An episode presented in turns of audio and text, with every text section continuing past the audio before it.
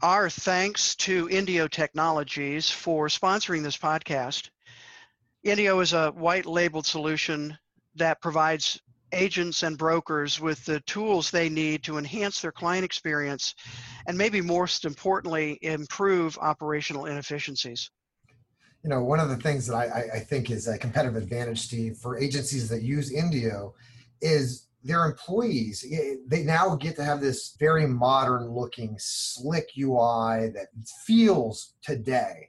It's not some old agency management system. It's not some paper forms. So by the very nature of the product you can increase employee engagement you can increase retention and your overall perception of the technology technology that's there increases. I, I just there are so many different ways that it assists the agency well, and that's such a, a, key thing to look at, especially when we talk about the changing consumer and their expectations. So, uh, if you'd like to learn more about Indio, you can go to their website at www.useindio.com slash podcast and there you'll be able to register for a one-on-one demo and see for yourself how that might work for your agency.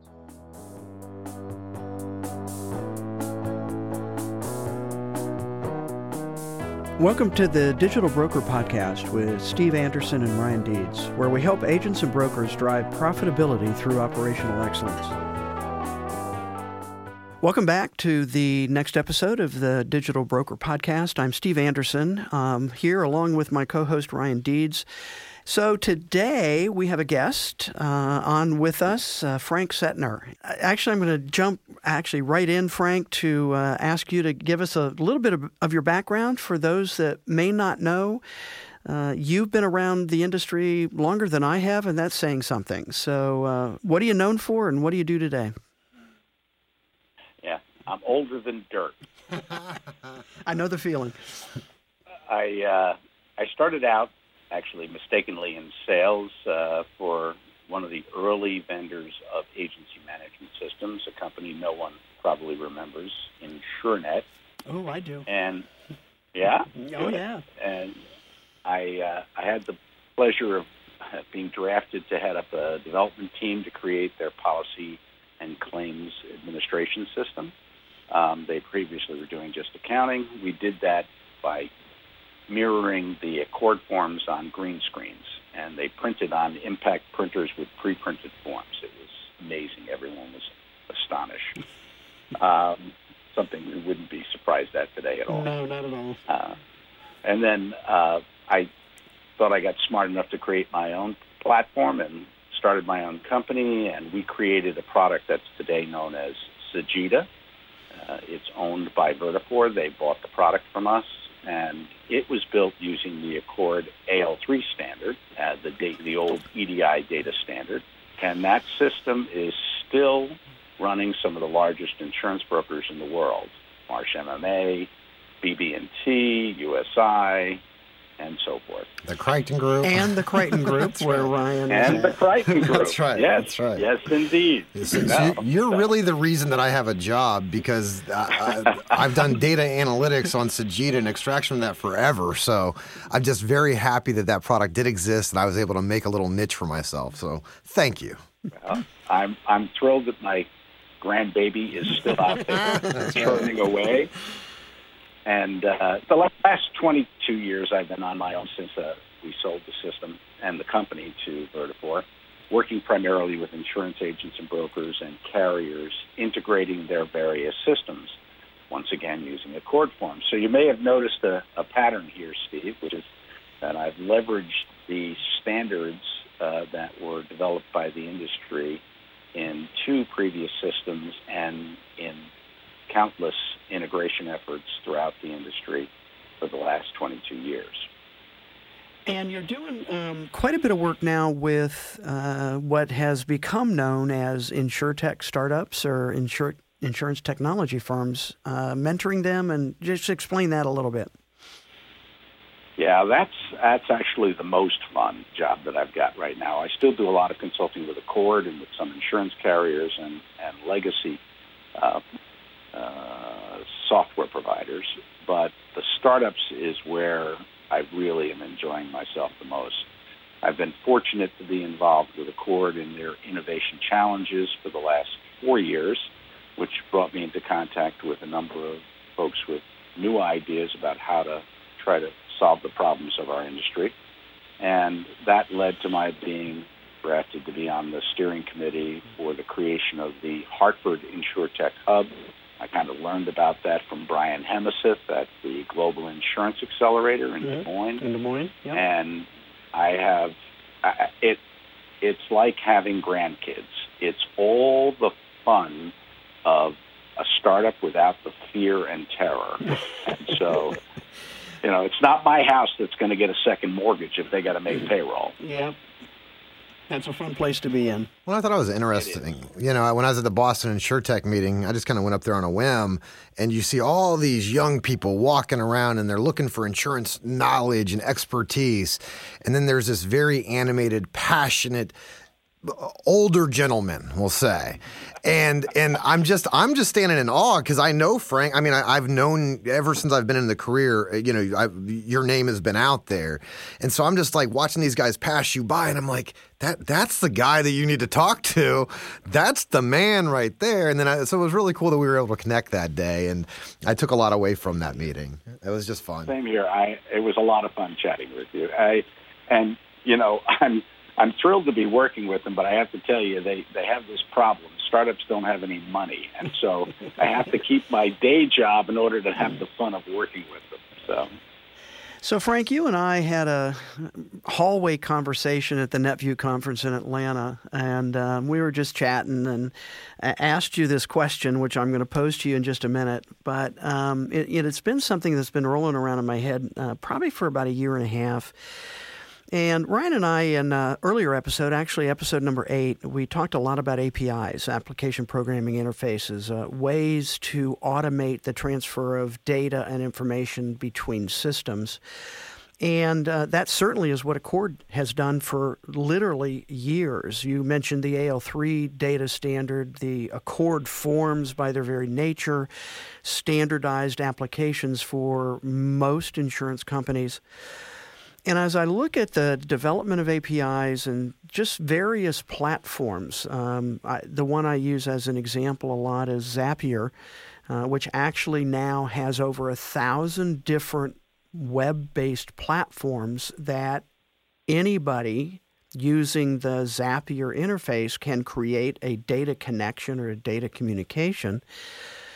I started wondering have we outlived the need for data standards? It it seems to me, and again, I'm I'm exploring this idea, but it seems to me that with APIs, you're not as worried about the standard as much as how do I get the data and what do I have to do with it to consume it into my platform application, et cetera. And so are we using 1990s technology to try and solve 2020 problems? Meaning AL3 when is there an easier way? And you've, I think, got a unique perspective. You worked obviously with ACORD, and believe me, this is not an abashing of ACORD by any means. That they've done great work in the past, but have things changed? Uh, if so, how? And you've had the opportunity to work a lot with the startups who just think differently about solving problems, not just industry problems. So I'm going to I'm to pause there and kind of let you respond, and we'll have a conversation going forward. Well, you're absolutely right on pretty much every count. Um, the I wish I could say we were solving 2020 problems with 1990s technologies. And standards go the AL3 standards go back to the 80s. Um, so I'll have to change my notes then to the 80s. Really? Yeah. And, I mean, it was essentially finished, you know, in the late 80s. Now it's been continually updated ever since. And the way in which that I think you're right, and the way in which APIs, which have been a terrific game changer, uh, especially in the integration of data, the way in which that has changed things is we no longer need the structural components of ACORD AL3 and ACORD XML. But I was in a three and a half hour meeting with ACORD and a large insurer the other day who's propagated APIs throughout their entire operation for all of their internal data sharing between the very many systems that they use. And the one thing that everybody agrees we still need is a common business glossary. Yeah, yeah. Like Because you- if we no- don't have common terms, then no matter how good your API is, I don't know what it is that you're sending me or that you don't know what it is I expect to receive. And and when you talk about that, you're talking about the verbiage, the actual words that are used inside that organization to mean the same things, right? Like exactly. what is written, what is estimated, what is booked. I mean, because that's typically, you know, when we go in and we look at an agency, we try to normalize that verbiage first. Is that is that a, a tactical application of what you're talking about? Absolutely, absolutely. The API has all the verbs it needs: get, put, delete, you know, so on. Uh, The, the typical CRUD: create, you know, uh, read, uh, update, and and write. You know, so uh, or or delete. The API itself gives you the structure of the data it's expecting, uh, the, or the specifications for the API, giving the structure of the data it's expecting. Okay, so all of the message stuff that ACORD has been, you know, involved with for so many years, okay, on the uh, ACORD XML side, all of the hierarchy and data structure that ACORD AL3 has embedded within it, those are irrelevant to a microservices, micro messaging world, which is supported by APIs. But the one thing that we need is the terminology that's going to allow us to identify each individual element that's required to fulfill the data set that that API requires. And, you know, it's funny, we do have a distant hope that natural language processing will obviate the need even for the business glossary. In other words, you can use your version of the language and I can use my version of the language. And there's a great data dictionary in the sky which translates the terminology in such a way that we don't, you know, have to have a common dictionary. But that hasn't progressed to the state where we can actually eliminate the need for a business glossary. Well, and I think it's critical. I mean, I think like like you said, if I have one business unit and another business unit and they're passing data between each other, both those business units need to know what they're looking for and what they're sending, as they may call it differently, right, within the business unit. But when they transfer it, that other party needs to know what they're getting. I mean, because that's really what we're talking about. And so, I think that that's an absolute. And I, I think I would love it if NLP did that. Uh, I think we're we're. I, I think the computer can do that no problem, but I think still humans get confused about what they talk about unless it's drilled into their head on how companies should call certain things, data elements. Right. And, you know, it's interesting in the course of the conversation with the uh, insurance company, um, they mentioned the importance of using uh, domain specific terminology in the building of their APIs so that they could eliminate a lot of the layers of people who have to be subject matter experts to translate this. And one of the directions that we have been going with ACORD was to create a data uh, dictionary, a business glossary that was cross-program, international, technology agnostic, and all these things. So um, the uh, the life insurance company calls it, and the the, the property casualty insurance calls it proposal. We have a thing called uh, something else, you know, uh, a presentation. Um, some people have a policy, some people have an agreement. We we call the problem with that approach is now you have to translate your your generic language for every specific domain, and so I think that may be the wrong direction to go. Maybe we should create a, a, a business glossary where there are lots of synonyms for things that are domain specific, all of which point to the same essential data that we need to transfer. And that's where I think uh, uh, an organization like ACORD can be tremendously helpful because they can get representatives from all of the various industry partners and all of those various domains together and get an agreed upon business glossary with all of the translations required so that people can simply drop that in as a component of their API and know that they'd be able to get 90% of the data that would be possible to be transferred between them and their business partners. So that's that's where I see the direction of ACORD for the future.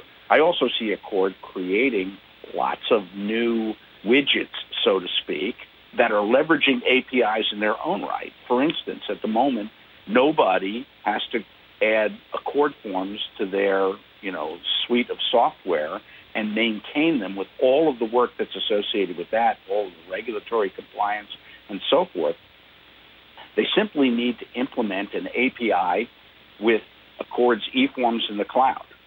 And they can transmit, you know, at band broadband speeds, you know, data in, you know, pretty much whatever format, although ACORD would prefer their data standard formats the data to the, the, the cloud and get back a completed ACORD form or a series of completed ACORD forms that satisfy the data requirements of the data stream. That's a huge savings for the industry. So there, there are there are both, you know, what I would call, you know, industry, um, you know, beneficial, uh, non-profit opportunities at ACORD, but there's also a place for a for-profit area where they can build something that saves the industry money and not have to, you know, charge as much for membership while they're able to leverage those those uh, APIs and, and widgets in the cloud. I think that's a great example. Um, and I guess my question is so so e-forms have been around for a while, uh, if my memory serves me correct. And yet we're seeing at least the, I would say, the traditional agency management system vendors still kind of doing their own thing. So they have to update the forms based on current iterations or new versions, et cetera. So again, to be clear, you're suggesting that they wouldn't need to do that anymore. They would just always get the form or the data from the ACORD repository, pull it into their system, and it would always be the current versions, correct? Exactly. And you're right. The legacy agency management system vendors have not adopted ACORD eForms, um, at least the eForms in the cloud. Mm-hmm. Um, they have adopted the ability to go up and pull down the most version of the recent version of the ACORD form for processing purposes. But of course, as you know, if they haven't they have new data in there, new fields. They haven't mapped them yet, and therefore they're going to need to do that before the form will be complete. However, the new agency management system vendors are, in fact, using the e-forms in the cloud. I mean, in 1988, I begged Greg Maciag to do ACORD forms so I wouldn't have to do them for Sagitta. Right. Um, at the time, that was considered, you know, a horrible idea because it would compete with uh, some of their licensees. You know, 30 years later, that's what we're doing, and we're doing it successfully. So the the glossary or the data dictionary um, is that just, what what does that actually look like? So you know we've got listeners all all kinds of different agencies, large and small. Um, I guess what I'm looking for is you know practically for them what makes sense uh, or how would they use this, or how would they look at this? Most agencies probably wouldn't use it, but okay. their agency management system vendors would. And now Ryan could be an exception in that regard. In fact, most Sagitta users are, are because right. they do a great deal of their own data integration. Um, but if the the existing there is a uh, an existing business glossary implicit within the uh, ACORD XML standard. But there's also in the reference uh, materials at ACORD a full business glossary. Now, it needs work before I would implement it, but it's definitely the backbone. And it's really no different, Steve, than having a dictionary of your own. Mm-hmm. Uh, you know, it's sort of like using Word. I can tell when, you know, something's misspelled really misspelled using my data dictionary, you know, its data dictionary. Unfortunately, if I happen to have misspelled but spelled another word that's valid, it doesn't know that for the most part. Um, hopefully, in terms of the glossary that we're talking about, we would have sufficiently discrete terms that we wouldn't need to worry about the synonym, I mean, or the, what is it, homonym problem, whether, where there's two words that mean different things that are spelled the same. Right. Uh, well, my example so, of that in the industry is marketing. So we have marketing to the carrier or carrier submissions, and we have marketing in terms of bringing in new prospects into the agency. So that that would that's always been a confusing. Um, Especially to a newcomer. You know, when I came in, marketing, that's what, I, oh, we have a marketing department. We're, we're a 60 person agency with a marketing department? Really? Oh, no. And so it took me a little while to learn that one. Yeah, you got to get them trained to use other terminology like placement. Placement. Okay. Or, yeah. yeah. exactly. Placement. Right. So, um, in your work with the ACORD Innovation Challenge and the Hartford InsurTech Hub, Hub, Hartford yeah, the Har- Hub. Hartford InsurTech Hub. What, what are you seeing in terms of of these, you know, new players coming into the our ecosystem and and how they're looking at data? I mean, are they embracing to current standards? Are they trying to make them work? Are they just not? Are they doing the dictionary? Um, and is there a practical implication of how that works itself out for agents and brokers as they're looking at some of these vendors as potential solutions to problems within the agency? Yeah, well, I, it, it, it is an interesting uh, issue. Uh, the thing, and I agree with Ryan, the thing that I think most insurtech startups are missing is real industry experience. And uh, that's not universally true. There are some notable exceptions in the Hartford InsurTech Hub, folks who came from within the industry and have have you know branched out uh, to create a startup. But for the most part, I would say what they were lacking was industry domain expertise, and certainly they were lacking industry contacts, which was a large part of the reason for them joining an accelerator uh, focused on the insurance industry. What what you probably won't be thrilled to hear is that one of the things that I'm finding beneficial for the startups to leverage is AL3. Um, and, yeah. And one of the reasons, one of the reasons why it's beneficial, and I've got a brand new agency management system vendor who did one of the same things ACORD did. ACORD has an API that translates AL3 into JSON, so that virtually unreadable format that is certainly not human readable format that AL3 is suddenly is re- is is revealed in a format that any programmer, current modern programmer, could read easily and quickly. But the the nightly process that exists, actually, I would say the combination of an initial load, which every insurance carrier supports, and the nightly process, which they're already engaged in, generating those updates on all the policy and claims information, that process is perfectly suited to a mobile app, say, okay? I want to be able to not spend a lot of money as an insurance carrier. I've already got this group over here generating these AL3 downloads. It ain't broke. I don't want to fix it.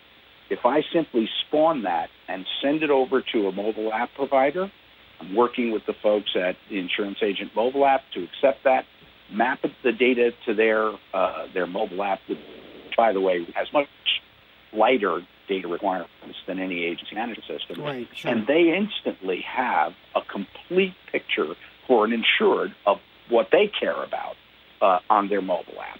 I'm doing the same thing with a couple of the AI machine learning platforms. Getting data out of insurance carriers that in volume requires an act of God and, and, and a review by their legal department. And yet, if you can get them to provide a service to their agents, for instance, on retention and cross sell opportunities by simply cloning that nightly process that, that generates all that data. Those folks with those big data, AI, and machine learning platforms can be often running overnight, literally overnight. Now, you still need to map the data and all the rest of that stuff. You still need the glossary that tells them what each one of those data elements is but they can populate their database overnight at virtually no cost to the insurance carriers. Mm, that strikes me as a that strikes me as a valuable use of you know, an existing technology that, despite every effort, has has survived 30 years of implementation. Yeah, yeah, interesting. So um, we're running out of time here, but my last question is, you know, as agents and brokers are looking out on insurtech, you know, the buzzword, the startups they're hearing about, and the, all all of the new stuff. Do you have any recommendations or suggestions on how they should evaluate the the company, the vendor, the platform? Uh, I think I sense a lot of fear of working with a startup, somebody new, because are they going to be around? And I'm going to separate management systems kind of out of this because I think that's a different category. But there are a lot, like uh, Indio, the sponsor of, of this podcast, um, has a process specifically designed to help brokers. And I know you've done some work with them.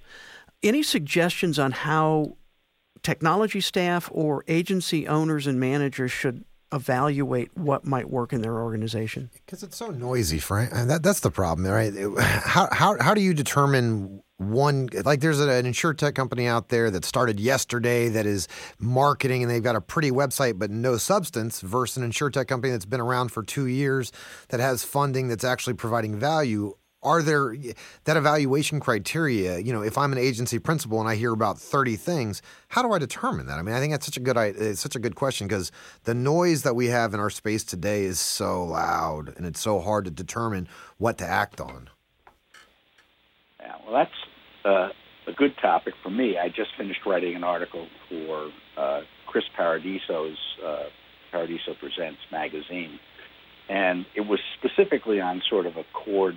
Uh, I mean, InsurTech 101, and you know, for myself, I I divide you know uh, InsurTech opportunities, InsurTech you know technologies and startups into two broad categories at the highest level. One is risk mitigation and the other is risk transfer. And what insurance companies do, and for the most part, what agents do, is risk transfer. However, at least half the insurtech, you know, opportunities that are presented to me have more to do with risk mitigation than they do with risk transfer. And so those agents who picked up the slack when insurance carriers got out of the business of providing real loss um, uh, prevention services or engineering services. Uh, the people who, you know, hired engineers and, and uh, you know, loss prevention specialists at agencies so they could speci- uh, specialize in the niche of, say, a grocery store, independent grocery stores. Not the big ones with risk managers, but the ones that exist, thousands and thousands of them out there that need somebody to come in and help them figure out that they shouldn't leave a bucket in a pail in the middle of the aisle, you know, or a ladder set up, you know, or the many other things that result in in severe claims at uh, a small grocery. Those people have made a business out of focusing on risk mitigation, and they've made their bones by convincing their clients that they were their partners to help them prevent loss, and thereby give them a less expensive risk transfer solution. If they if that's what your business is, if you're focused on working with insurers to try to lower their risk threshold, you need to focus on risk mitigation technologies mm-hmm. because they're out there and they're valuable.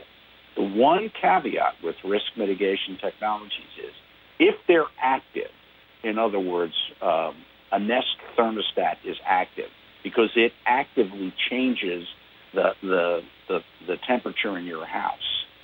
You need to be aware of cyber liability and the cyber risk associated with an active uh, IoT device in your home or business is very real. But if you can protect it properly, and there are devices out there like Secure Home in the personal side and and Yaxa in, in the commercial side, you can then invest in one of those active devices. However, the vast majority of risk mitigation platforms are actually passive. And so there's no risk of your water sensor, as long as it's not controlling the flow of water in any way. There's no risk of hacking that.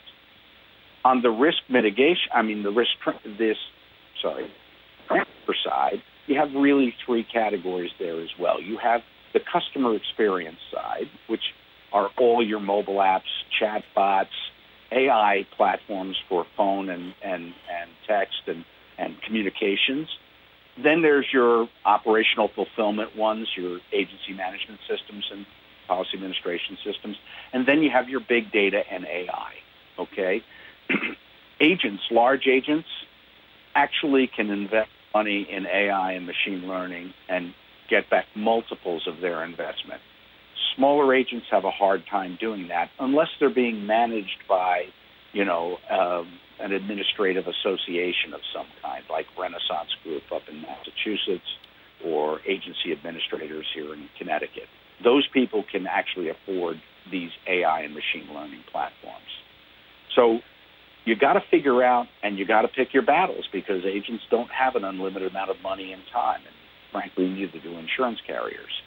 Do you want to put your eggs in the risk mitigation side, helping your customers to prevent loss and establish a relationship with them where you're their on-site risk manager with specific risk, uh, specific focus on the mitigation side, the safety side? Or do you want to focus on lowering your costs, increasing your customer engagement, improving your sales and retention? Um, and if you do, you know, there's lots of information out there about people, and people can call me if they want about the firms that I deal with. Um, the uh, Aureus Analytics and Pentation Analytics are two from the InsurTech Hub here in Hartford that uh, work on the big data and analytics side. Um, uh, the I mentioned the insurance agent mobile app. There's ViewSpection, which is a great tool for inspections um, for both personal and commercial property and vehicles, pre-underwriting and or after a claim or for audit purposes. There's some cool technologies, and I'm not going to get into it in the agency management system space that are starting uh, to make inroads. Um, Quick Fusion, Tech Canary, Varuna, those are all new names in the agency management system space over the last 10 years. And on the risk mitigation side, there are literally hundreds of opportunities for various types of risk, be they fire, water, uh, uh, burglary, you know. Yeah, and I think that's going to be um, a, a, real interesting path for agencies to look at is um, how do we help our clients prevent. Yeah, that's value. I mean, if we if they, I think you and I talked about that as well. You know, if the startup comes up with something that's accessible to the agency that they can then package as a value proposition, I believe that that startup will win. You know, if if we can figure out how to leverage that. Well, and and if agency owners and managers have an open mind to trying something new, right? right? Not not just selling a policy like we've always done. There well, no better salespeople in the world, in my personal experience, than independent agents. If they put their mind to it, they can find a way to make money selling insurtech prevention, uh, safety, and, and, and risk mitigation to their customers. Yeah, and I think that's a whole new potential revenue source uh, for agencies, and I think actually they need to be experimenting and looking for, for that. Well, Frank, it's been great having you on our uh, show here. It's a great, great conversation. Appreciate you taking some time out to um, to talk with us. Hey, I'm happy to do so, Steve. Anytime. So, if Ryan, somebody great chatting with you again. Yeah. So, if somebody wants to uh, get in touch with you uh, and ask any questions, what would be the best way? 860 794 7806. That's been myself for 22 years. And, and you'll answer the phone. I, well, I will answer it if I recognize the number. If not, text me ahead of time. Ah, there you go. That's a great idea. And text me ahead of time. I'll put you in my uh, contacts, and after that, I will answer the phone. Of course, I call back if you leave a message. Yeah. Well, that's great. Well, again, thanks, Frank. Appreciate it, um, and have a great day. We appreciate it. Thank you. Bye bye.